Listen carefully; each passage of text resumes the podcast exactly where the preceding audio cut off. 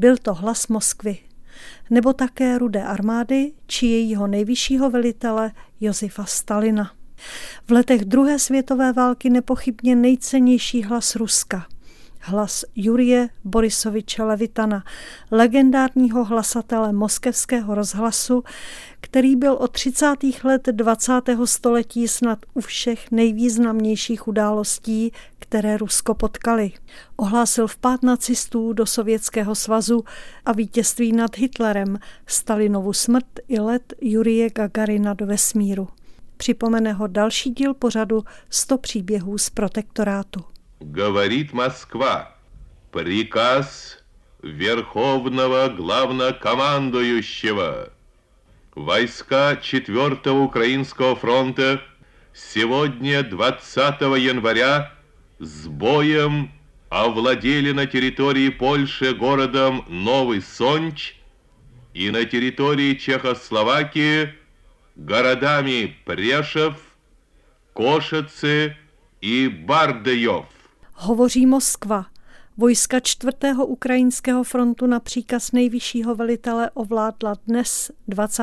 ledna na území Československa města Prešov, Košice a Bardějov. Oznámil svým burácivým hlasem Levitan.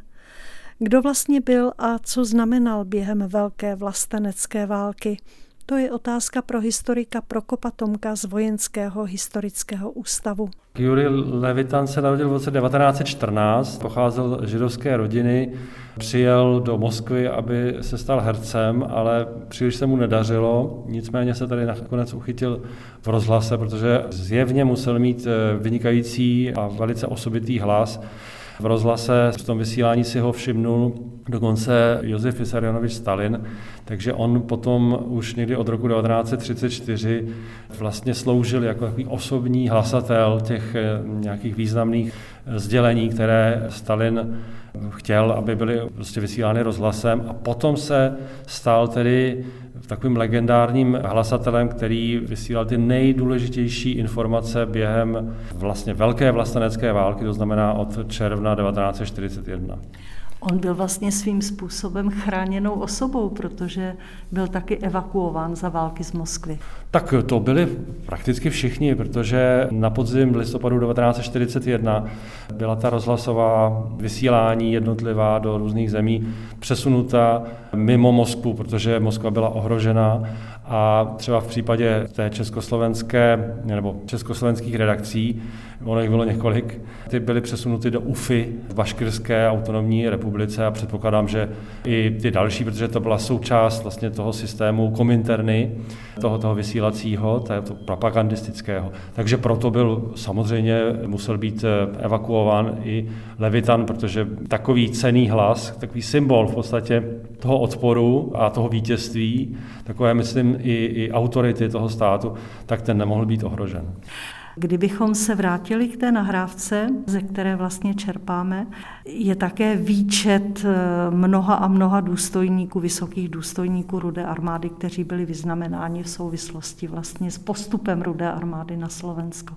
V bojách za ovladění городами Новый Сонч, Прешев, Кошице и Бардеев отличились войска, Čechoslovanský korpus brigádního generála Svoboda. Bylo to běžné, že takhle se vlastně oznamovalo, kdo dostal jaké řády a kam postupuje rudá armáda? Myslím si, že ta hlavní informace byl právě ten postup Rudé armády, to, která města byla osvobozena, tady jsme slyšeli Prešov, Košice, Bardějov, v té souvislosti i ti zodpovědní velící důstojníci a generálové. Byl to prostě podstatě propagandistická ukázka toho, že tedy Sovětský svaz vítězí, že dosáhl nových a nových obrovských vítězství, proto se hlásily samozřejmě ty významná města.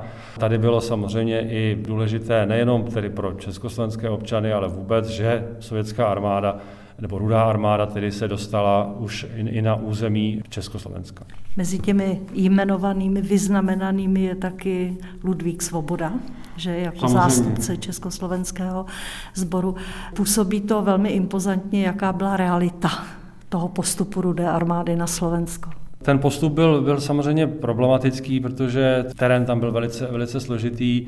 Když si vezmeme, že na podzim 1944 se už dostávají československé i sovětské jednotky už na podkarpatskou Rus a už se dostávají na území československého státu, tak eh, vlastně trvalo ještě prakticky více než půl roku, než se dostali na území českých zemí, nebo Moravy, Moravy spíš. Bylo to velice, velice kruté a těžké. Ta válka ještě trvala dlouho. Jaká vůbec byla tehdy role rozhlasu v průběhu těch válečných operací? Dneska už si to sotva umíme představit. Myslím si, že to nebyla jenom role rozhlasu v době válečných operací, ale vůbec celé války. Sovětské vysílání to byl velice složitý, složitý problém. Víme o tom, samozřejmě je všeobecně známo, že československé komunistické vedení v Moskvě se významnou měrou podílelo přímo osobně na řízení toho vysílání.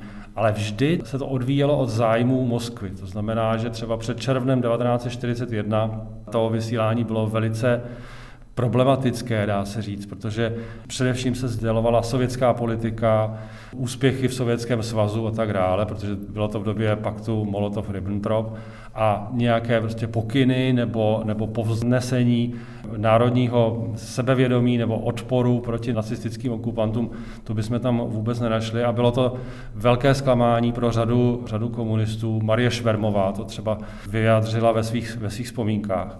To se tedy sice změnilo po tom červnu 1941, ale stejně to vždycky bylo to vysílání velice bedlivě kontrolováno sovětskou stranou a muselo především prostě odpovídat eh, sovětské politice.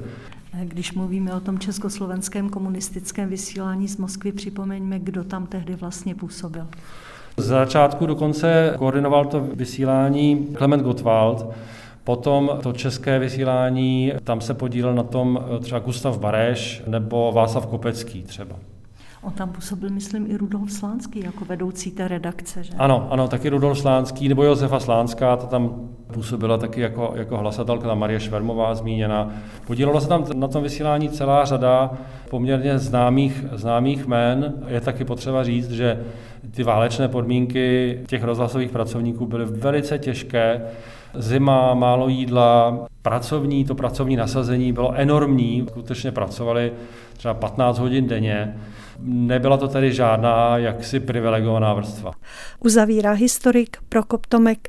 Loučí se s vámi autorka dnešního dílu Sta příběhů Milena Štráfeldová.